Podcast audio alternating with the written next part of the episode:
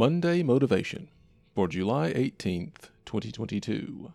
Running on Empty. Thanks for joining me for Monday Motivation. I hope you're encouraged to be a doer of God's Word this week.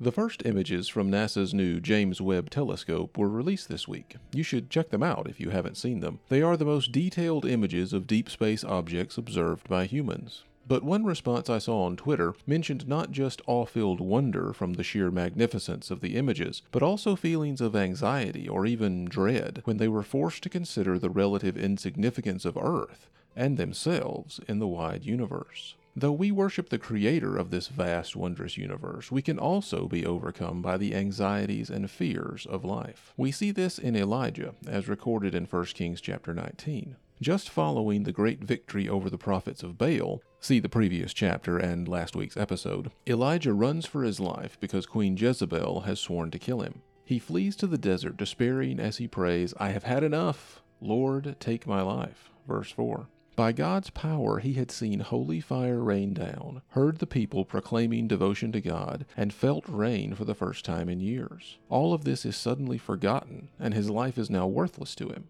But after receiving some angelic encouragement, he journeys south to Mount Horeb, or Sinai. Perhaps Elijah desired a meeting with God like Moses had at Sinai, or maybe he felt he had to go back to the beginning to find the right way forward.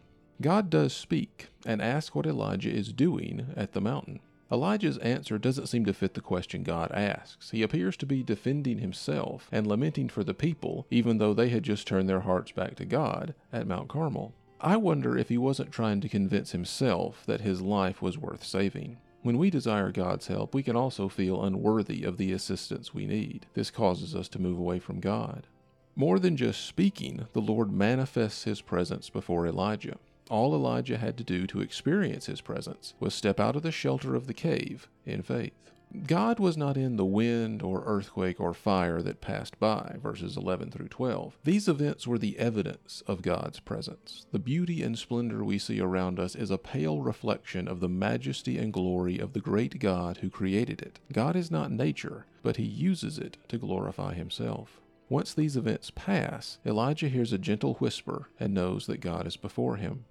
What Elijah hears from God is not what we might expect. He receives marching orders. Just as the food from the angel shows Elijah that his life will go on, God's instructions show him that there is a mission to complete. Elijah is to anoint two kings and a successor for himself. God's purpose and kingdom continue on. They were here when we were born, they will continue on after we are gone. To some extent, that does make us insignificant, but everything is insignificant when compared to a God that could wipe it away and remake it with only a thought.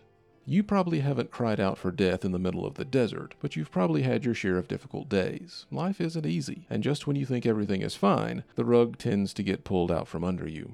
This doesn't mean the Lord has forgotten you or that your journey with Him to this point is meaningless. Remember, the God you serve is bigger than anything you can see, and the least whisper of His voice is all we need.